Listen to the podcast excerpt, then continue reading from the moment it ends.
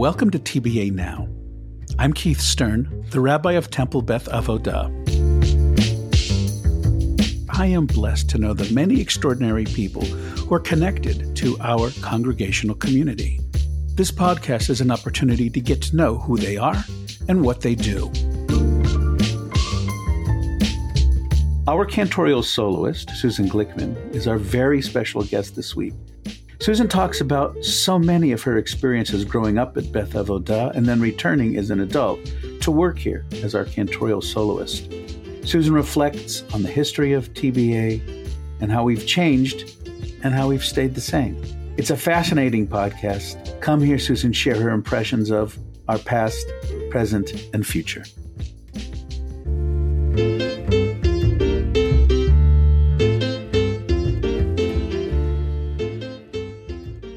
We've had a lot of guests on this podcast over the past couple of years, members of the congregation who have been uh, known by some, but not by all.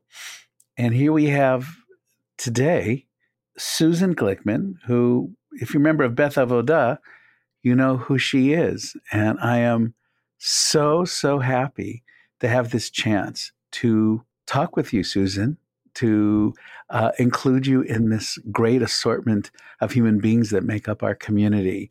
Um, welcome to TBA Now. Thank you. I am so honored to be one of your esteemed guests. Well, you are certainly esteemed, and we're glad to have you.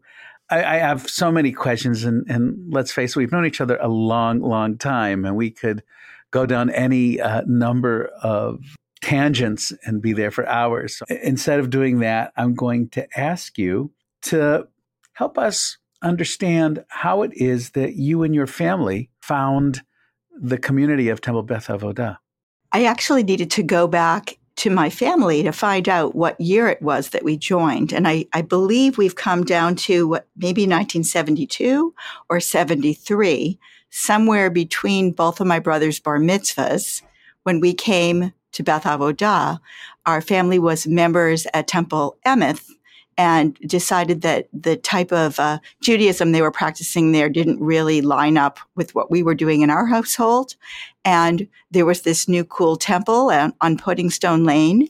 And we came to Beth Avodah really early on. I, it's probably about 10 years into the founding of the temple. You came in at what age? I think I was in second or third grade. I have a very strong memory. I don't know why, but I have a memory of one of the first days of Hebrew school over in that building across the street and meeting some of my best friends for life.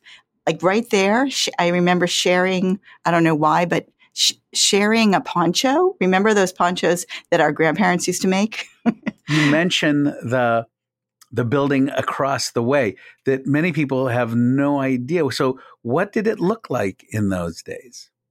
It kind of looked like somebody's summer house. Like it was just a very rudimentary building, like a bunch of classrooms upstairs and downstairs. I wasn't the exemplary Hebrew school student back in the days. And when you talk about kids who didn't really like Hebrew school so much, I probably was one of those. uh-huh. So you did a little bit of kicking and screaming on your way? Not so much kicking and screaming, but did a lot of uh, chatting in class and, you know, spending a lot of time talking to the principal there. and um, your parents were very involved in the life of the congregation. Tell us about that.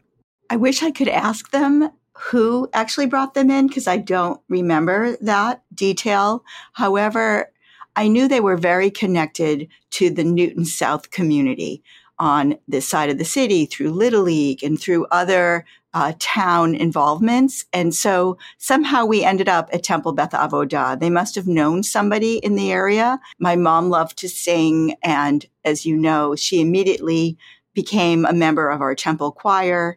And that was a really big part of my family's involvement at the temple. My dad always liked as you know, was kind of a big guy around town and he liked being in charge. And he very very quickly got involved in Temple Board, probably the Brotherhood. I remember that early on. And soon he got involved on our Temple Executive Committee. That, you know, for years that kind of built up to his being president. And I think I actually looked it up. I think he was the president in 1989. also, and I know Amy Tonkonaji is so involved at Temple Beth Avodah, her mom, Sybil, was a big part of my parents' life. And they both loved being part of our temple place. We didn't, we didn't call it the arts troupe in those days, but there was a big group of people that would come out for all of the plays that Sybil ran. So you were in the front row watching the plays, and, and I, I guess uh, you must have been early on somehow attracted to the choir. How, were you? Was that something you took to immediately? So, uh, my family had a special place in the synagogue. And for people who are old members of Beth Avodah, the Millanders and others, we had a place on the on the right side next to where the choir was. And we were probably about seven rows back because we were on the same row where my mother was sitting in the choir. And the Millanders always sat a few rows in front of us. So I, I was not so much attracted to the choir itself, but the feeling that the choir brought to the congregation. That there was a sense of community. When they sang, everybody would start to sing. I would look ahead at the people in front of me and everybody was singing. So that's what they did. And I think that's the music piece for me was I felt like this warm sense of belonging and community through temple music. What's one of the melodies that you remember from sitting there listening? What was one of the choir's standard pieces? I know I'm putting you on the spot. Yeah, I mean, I think one of them may have been, you know, some of the old Janowski pieces or, you know, some of the old, really old pieces, what we call Mi Sinai pieces that came, that came in through every Jewish uh, home. And I do remember them singing the, I think it is uh, Lewandowski, and it was Ma Tovu, Ma Tovu, that one. That's one. I think they did uh, Lecha Dodi Lekrat Kala, that one. Some of those pieces. Those are the pieces I remember, particularly the high holiday pieces. Those are the pieces that really stick with me. The old, you know, Micha Mocha, which we still sing with like the emphasis on the wrong s- syllable. because God forbid we would change the way it goes. You know, Micha Mocha Ba'eli Madonai, which is incorrect in terms of the Hebrew, but we I've continued to sing it that way. A good homage. A good homage to the olden days. And of course, you know, I think about the choir, I think about when Freddie Shapiro would sing Kol Nidre, and there were, you know, and and for people at Beth Avodah, they may not know that I still sing the same arrangement from the 70s and 80s. I took that arrangement of Kol Nidre.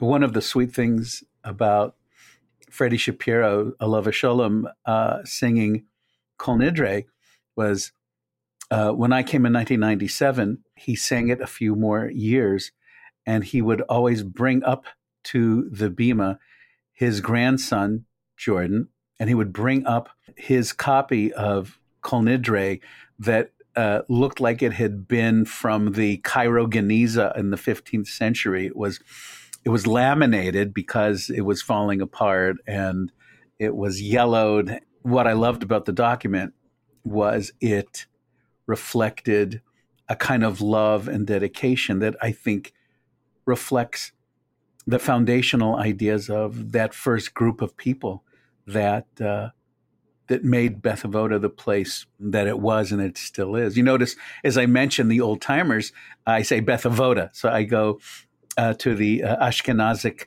pronunciation uh, from the old days. Were any of the voices in the choir trained? I think that's a very political question. I should be careful. I don't know. I think some people may have had some training. I'll leave it at that. There were there were definitely voices that I remember, certain people who sang certain solos that I remember. And, you know, occasionally if the person was out, my mother might sing a solo or um, Barbara Wise might have sung a line here and there. She was an alto, so she was in the middle. And Ruthie, who you know, I would walk in occasionally with my dad and everybody would ask me, Hi, Susie, how are you? It was like I had a whole bunch of aunties that I loved. And Ruthie would asked my mother essentially to learn every part because the men who sang in the choir, none of them could read music at all. So she would have to learn the tenor and the bass lines and then help the guys sing. The women that were the sopranos, they were pretty good. They were probably the more trained of all the singers.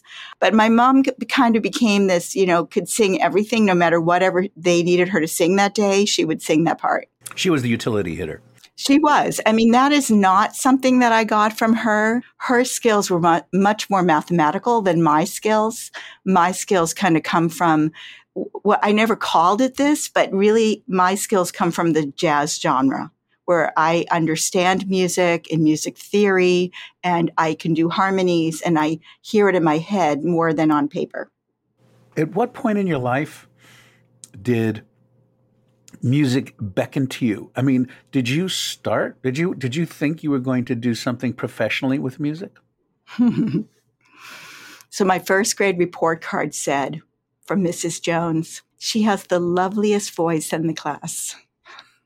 How what a nice thing to get on your report card. From first grade. Yeah. Well, I come by it naturally. My grandparents really are the beginning of our musical foundation. My grandmother was a fantastic piano player, completely played by ear, like big handed jazz, beautiful chords. She used to hear chords on the radio and say they were beautiful. And so music was always a part of my life so I think it was probably around the time we joined Temple that I also started Jewish camp. And it was really at camp where I first saw somebody playing the guitar and singing Jewish music. That was a, uh, probably one of the greatest turning points or early indicators of me being involved in Jewish music in my life. I think that was 1972, actually. When did you start playing guitar? I probably was in second or third grade or fourth, and I picked up the guitar in fourth grade hmm. right after and that summer. Did it belong to your brother John or, or David, or did like how did you? I started on piano lessons, like we all did in our family, and actually gave me some great music foundation. And re- parents, I recommend you always go to a jazz piano teacher so you can understand music. And I, from there, picked up the guitar already understanding a lot about music and I started playing chords. And I think maybe a year or two later, I was already one of the featured guitarists at uh, Temple Beth Avodah junior choir. How much of Temple was part of your life growing up? It was a huge part of our life as as a a child, like before high school when we would go out at, on a Friday night or something. But I would often, my brothers went out with their friends, but I used to like to go to temple and sit with my dad. And I think one of my memories of him, you know, he passed a few years ago now, but I have a very strong memory of him, of sitting with him at Temple Beth Avodah and twirling my fingers in his talit. And it's such a, I'm a very sensory person. It's a very visceral memory that I think I carry with me in a really beautiful way. You get to camp, you see that there's this Jewish music that you've been raised on, pretty much listening to the choir and a particular format for music. And suddenly uh, you are um, at camp, I would assume, electrified by the notion that you could do Jewish music with a guitar. So you get back from summer camp with that experience. How does that translate to music at the temple, at what point does the guitar start to make its way into Beth Avodah? Well, you remember in 1972 and 1971, Debbie Friedman recorded her first album, Sing Unto God. And that was actually one of the first songs I ever learned at camp, at Camp Pembroke. Had, I, don't, I don't even remember the name of the song leader, but clearly my director was brilliant. And I was so excited by that m- music, you know, almost like riveted. It was a whole new way. You think about it, you know, we were listening to music like back in those days, probably like David Cassidy and the, the Partridge family, but they were, you know, guitar, the Monkees, they were guitar playing musicians that we listened to when we were young kids and later of course you know James Taylor and that was really my my music and so suddenly the music that I was hearing at camp sounded like the music that I listened to in secular music. And it was so exciting for me. So, you know, I'm, I was learning things like, uh, James Taylor's You've Got a Friend at the same time while I was learning Debbie Friedman songs and Jeff Klepper songs. So, you know, it, it all just became like one and the same for me. How eager was the choir to hear that music? I think that they were really open to it, as a matter of fact, because I know that one of the favorite pieces of the choir became, I know this is a fact, that Ruthie told me that the first piece she brought to the temple was Lechi Lach. Okay, before you continue, Susan, give us uh, a little portrait. You've mentioned Ruthie a couple times. Tell everybody who Ruthie was. Ruthie Boynick started the Temple Beth Avodah choir before I came. And she was this not bigger than life person. I wouldn't say that she was bigger than life, but she was a profound influence on the synagogue. Remember, Rabbi Miller couldn't sing. And she, he relied on Ruthie to bring together a group of people to sing. So I just remember her as this woman. She had this famous way of waving her hands. Like she had this kind of a funny way of conducting that seemed to work for her. and, you know, all throughout the years, from the time I was a girl until I came to Beth Avodah, my first year, and she sat in a chair and sang in my choir. She was a part of my life. I even have a really profound memory of her in her last days of her life. And I went to visit her at the hospital in one of the last days of her life on Shabbat and I sang Shabbat music with her. And she was kind of in her own world, and her hands were conducting. And I was absolutely certain that she was already conducting a choir in heaven, like she was moving her way. And I'll keep that image in my brain forever and ever. That's such a beautiful image. And I know that uh, she did love that choir and, and loved the music. And uh, um, I think in many ways, she laid a foundation that you later, when you came on as our soloist, uh, that the foundation was there um, that had been built in your own childhood. And what an kind of interesting way that was for you to come back doing music with the background that you had. Susan, you you so you were a music major, you leave college, and then what happens? I had this idea I was going to go into music therapy. So I had a double major of psychology and music. And I landed in a job actually in the Newton Public Schools teaching in a class for uh, students with developmental disabilities. And as many things happened in my life, my life just kind of leaded me in a different direction. I think as a result of what I was doing in my social life, which was getting connected to a whole bunch of post college students that were interested in being involved in Jewish life. And that led me to knowing a whole bunch of wonderful people, including somebody a lot of people know in this area is Rabbi Elaine Zecker, who at that time was just newly minted rabbi working, I think, at uh, a JCC. And we were friends through our Chavurah experience of young Jewish adults. I played guitar for this group. So I ended up somehow through the way things happen in life, going from thing to thing. And I ended up teaching kindergarten. And that also was something that I, don't want to say fell on my lap, but it just turned out that that was the new direction of my, my life and my path. And I continued to do Jewish music on the side, doing tot Shabbats and things like that, because I obviously love children and I love Jewish music. So I put those two things together, and there you go. I had this. I, my first in in the synagogue was actually at Beth Avodah, working in your Shabbat in the other other building. And then I found my way to do Shabbat at other places, like at Temple Israel. And that's really what led me into this path of Jewish music, which was really a sideline for me, something I wasn't planning to do. I started doing Shabbat at Temple Israel. Then Rashi School opened.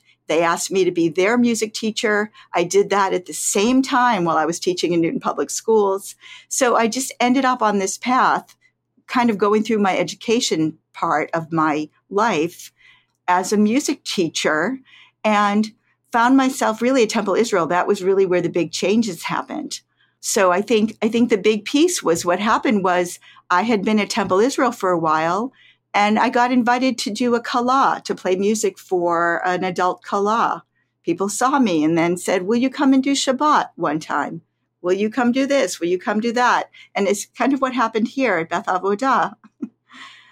at Beth Avoda to Beth Avodah when you came in. As you uh-huh. notice, uh-huh. I've also changed my yeah. my my verbiage. I started doing more music, and I, I honestly came by it without a lot of knowledge, and I had to rely on people to teach me, kind of the old fashioned way that people learned a skill. And for me, it was probably through uh, Cantor Roy Einhorn, who took me aside, and I can remember from Temple Israel. From Temple Israel, and took me aside and said, "I'd love you to be somebody here and I'll teach you everything that you need to learn. I'll teach you music for high holidays. I'll, you know, can you do a wedding? Sure. I don't know the liturgy. I'll teach it to you. So over the time and through the old fashioned method of learning from from tutors, I learned a lot of liturgy and nusach and some of the skills I would need to to learn to take on a cantorial role.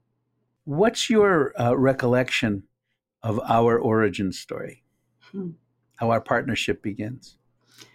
Well, again, I'm going to go back to this kind of mystical, meant to be Bashert story because I think it's incredibly profound how I did land here. And it was actually through the death of my mother, Anita Bamel, that I got connected to you. I didn't really know you. I hadn't been coming to high holidays because I was doing work elsewhere. And when my mother was very sick with cancer, she met many times with Rabbi Miller. She wasn't really a person that I would call particularly spiritual or Myers Briggs feeling the way that you might describe me. She was much more technical, but I think in her late years, in the late, at the very end of her illness, she kind of found a new sense of spirituality. And Rabbi Miller worked about, you know, talked to her a lot about that. So, unbeknownst to me, she had created what exactly she wanted for her funeral. And on that list that Rabbi Miller shared with us, like the day or two before she died, there was a request in a typical way that my mother, only my mother could ask. It said, I would really love it if Susan would sing Debbie Friedman's Psalm 23 at my funeral if she is able. And the if she is able was the part that to me was so, so special. Yeah, yeah. I had actually given that was the the year that Renewal of Spirit album came out, a couple years before she died, and my parents listened to it on repeat over and over and over, and found great great solace and great healing. Really, a refuah shlema. That's that's the album from which her Mi Shebeirach comes. Right. I remember very clearly how moved I was by your ability at your mother's funeral uh, in the space that was hers, really, in so many ways. Um, and you were able to sing. She was wise to include that last phrase, if you were if you were able, but you stepped up and you've always managed in almost every situation that we've worked in, the ones that are so fraught with so much anguish, with very, very, very few exceptions. Have you've certainly held on far better than me. Uh, that's for sure. Which isn't such a great, you know, doesn't take a lot, but um, so, what part of you do you go to that in the midst, because it seems like music is such a, not seems, music is so emotive, it connects so deeply.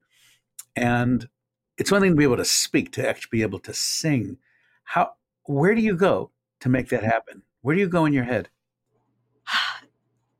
You know, that is such a good question you know, when I think about going back to the funeral to that first time, and it's, I think it's, it's so important that that day I, I didn't even know what I was doing because I had never played the song. I mean, literally, it was the first time I had ever played that. I learned it the day before.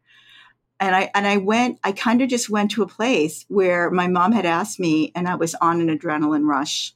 And I was there, and kind of like I always say to people when they're mourning, that it's a bit of an out of body experience, particularly when it's really emotional, that you go and your adrenaline carries you. I think as a professional, I think I have I've I've been good at carrying a lot of people's the weight of grief and other things in me while at the same time I can move forward.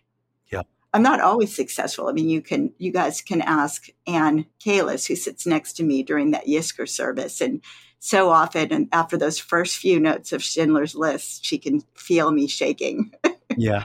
Yeah. But I think one of the the things uh, about your style is that when you're called upon to to lead us, you do it not only with all your heart, which people who might not even know you but listen to this can already pick up just by listening to you. The fact is, you also bring a deep professional ethic to the work. You've often said that you don't believe in what you do is being defined as performing, that it's not about performance. How do you characterize it? I have never been one for performance.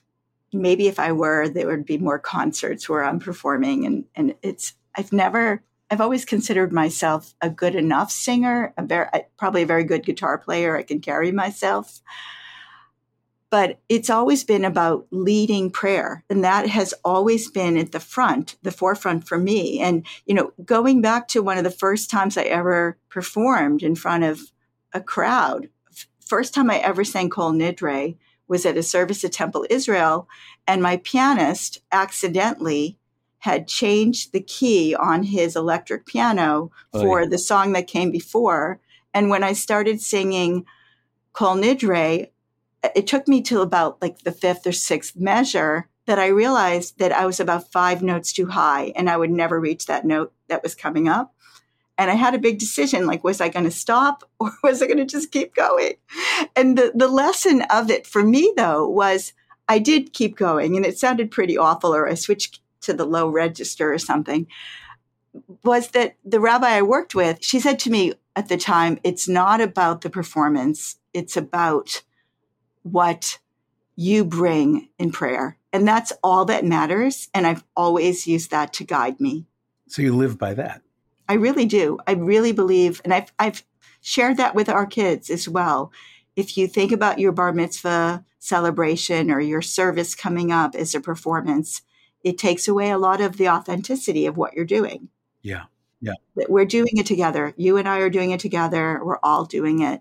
Sometimes our voices work really well, sometimes they don't, but you just have to bring yourself, your whole heart. Well, standing with you on the bima all these years, I would uh, have to acknowledge that you do that really, really well. And it, makes the experience of prayer, which itself can be very difficult, um, practically speaking, defining what prayer is and how it works and the whole meaning of a liturgy, uh, which we've talked a lot about. But what's been always so clear is that when we stand together and do what we do, that there is a kind of energy all about what we put forth for others to jump into.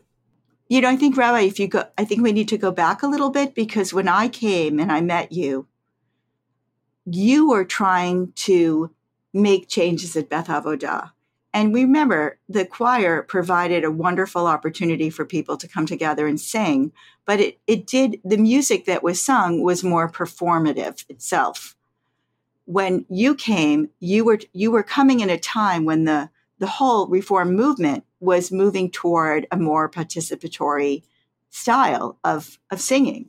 And, you know, some people would have called it campy style, or you know whatever you whatever you want to call it the guitar playing versus the first the organ and then the keyboard but it really was about people joining in and kind of being on this road together So I know when before I came in, you know, used to talk about you would talk and then the, the soloist would sing and then you would talk and then would sing. So I came along and together we forged a whole new way of prayer that included mostly singing and mo- really most of it together in harmonies and you know moving our congregation in a whole new way spiritually to kind of be like swept up into it. I i think the the notion of moving away from the performance and more into the sense of engagement was so important and i know that it was a very controversial time at the temple and uh, for a variety of political reasons, the choir basically, before I arrived, the, then the, the then board of directors uh, decided essentially to uh, retire the choir. When you think about your own development as a cantoral soloist here at the congregation, do you have any moments you would call pivotal in your development where you realized, yeah, this is what I want to do. This is where I want to stay? It's been a lot of years since I've been here. And yeah. I've had so many moments that have been transformative for me as a person. Um, I think I came in as the Jewish singer, but I'm really leaving as a person who's really about the pastoral elements of this role in addition to music that music is a part of it but it's such a bigger such a bigger job and a bigger part of my life. So in terms of like profound i think i have so many i have so many memories of of things that really changed me. Probably one of the first ones was the beginning of the the anita bamel music fund and gathering people together and it, it really became more about the gathering of people together than who we brought in.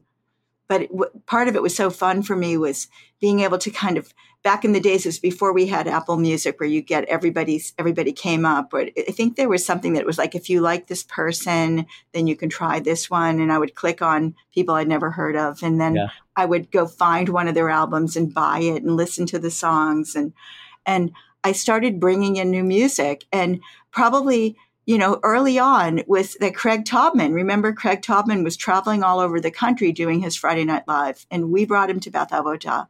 And that was one of the first profound moments of of joy in music and bringing i think we had 600 people in the sanctuary singing their heads off singing you know the pieces that today that you won't let me change like Baruchu, his Baruchu and his Hashkivenu.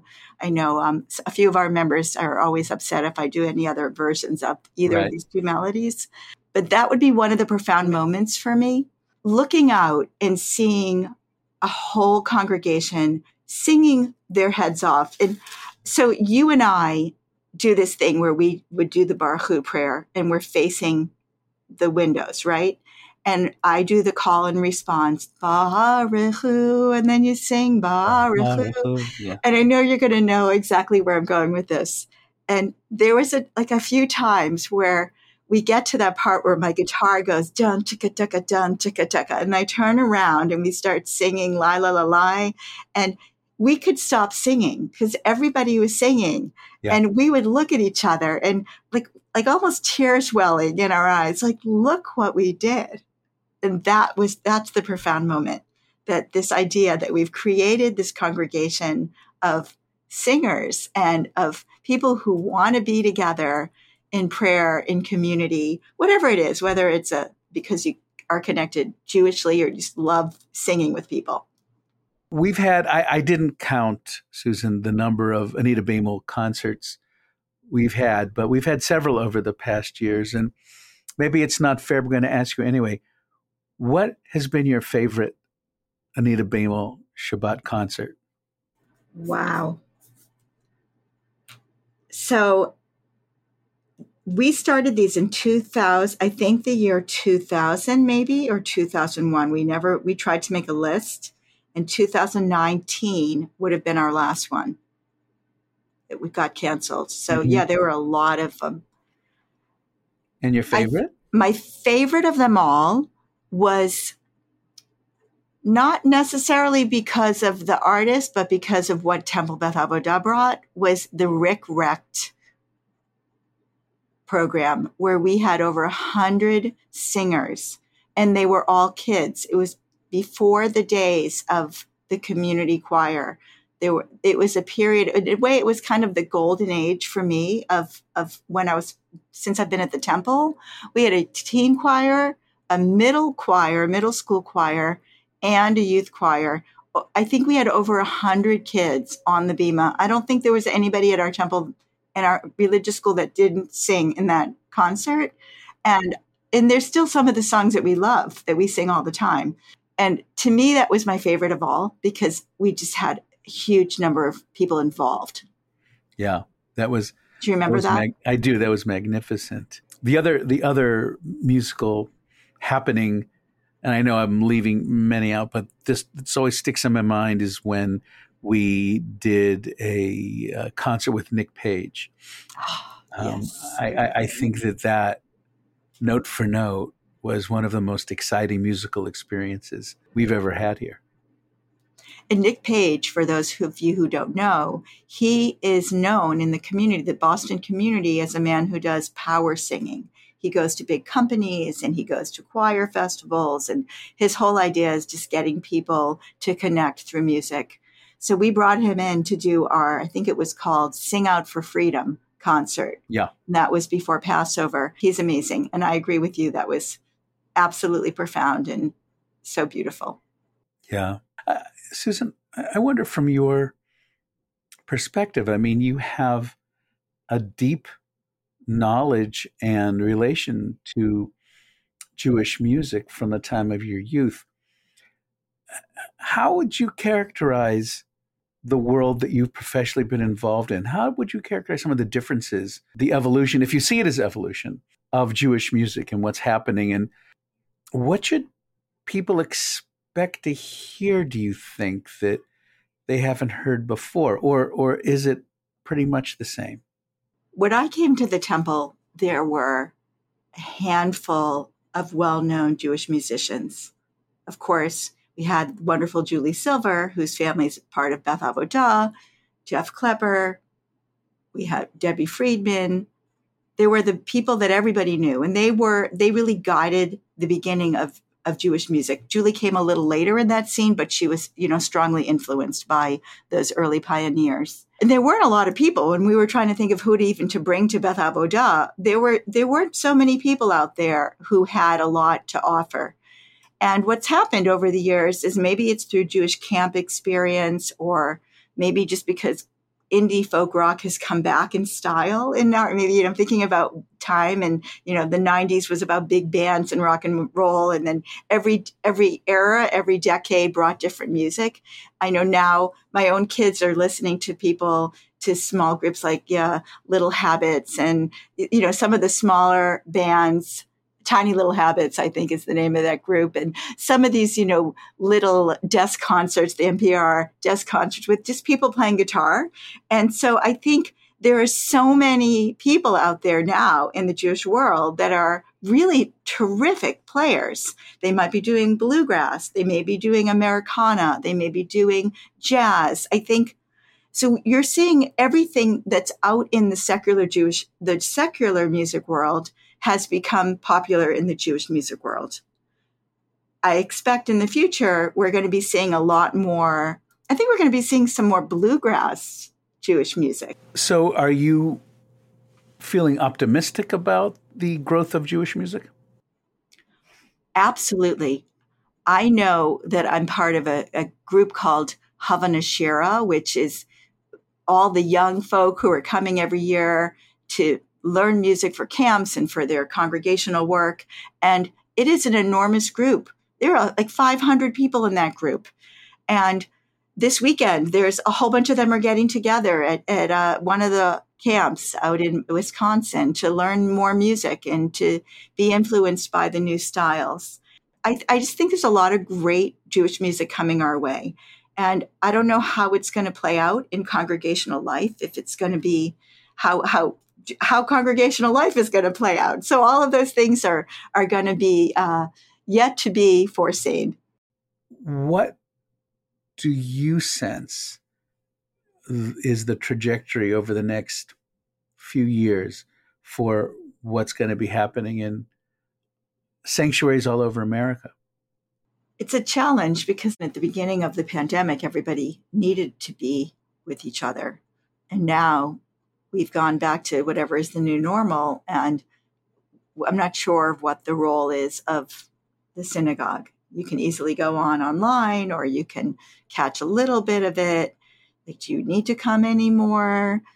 Is there this need for community and that building up of like, is it, I don't know, like, I don't know what the synagogue life is going to look like in the next few years. I think we did something incredible and profound in the last few years.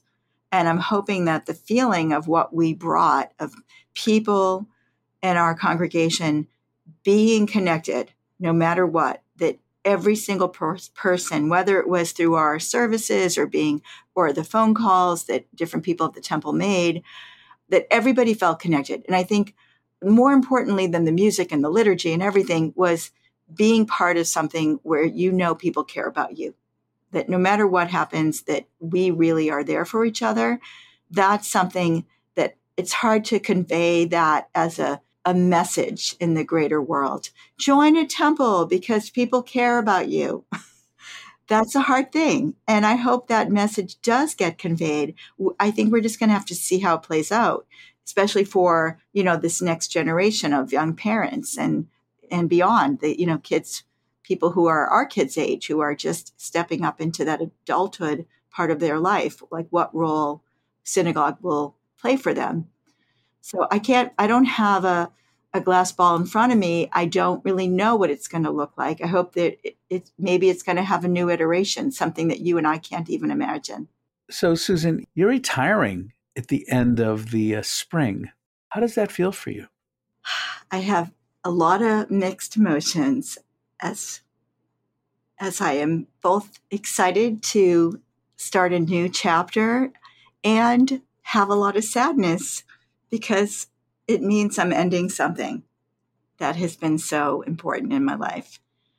I think I'm ready in one hand to move to the next spot. And on the other hand, you know, I've, I've students who are coming up to me and saying, well, maybe you can just do my bat mitzvah or something like right, that. Right, And I've been saying things like, you know, if I'm a, if I'm in town, I'll come to yours, but you know, maybe I'll get to sing something.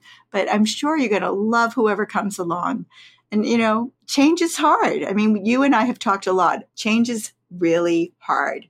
It's hard for everybody. It's hard for me and it's hard for you. We always want to know what the next chapter looks like. Yeah.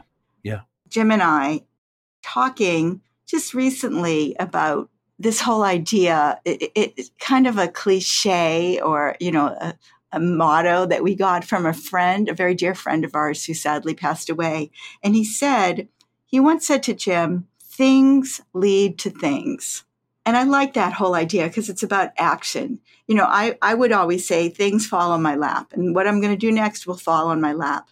But this idea of things lead to things is mm-hmm. more about whatever you've done, the people you've met, the connections you've made, the work you've done, that leads you to the next thing.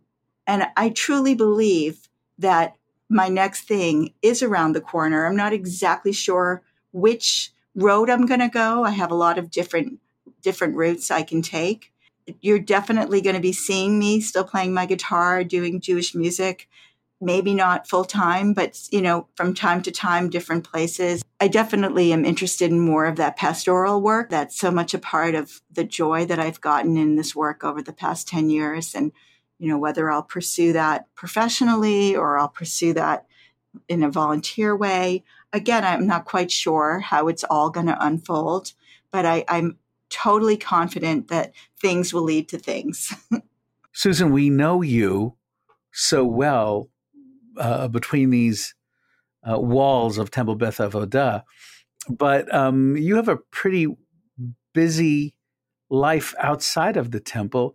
So, what do you do out there in the real world?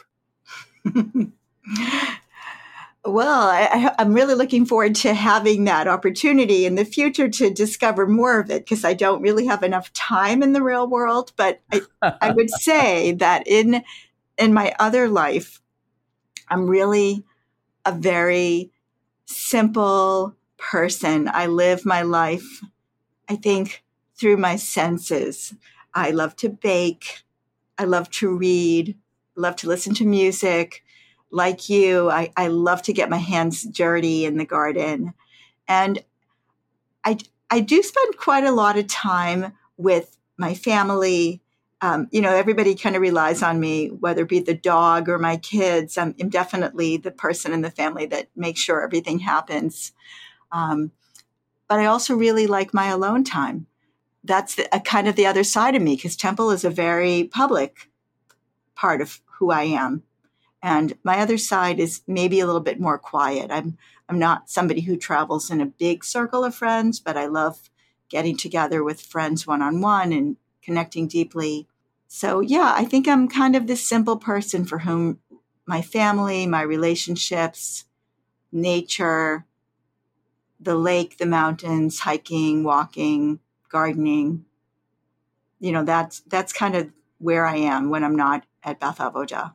I'm so glad about that. Susan, it's been such a, a great opportunity to sit and schmooze for TBA now with you. And of course, it goes without saying, but I'll say it anyway how very much I love you and appreciate you and all that you've done over the course of your career here at the temple and that you've given so much of yourself and have been a kind and patient partner.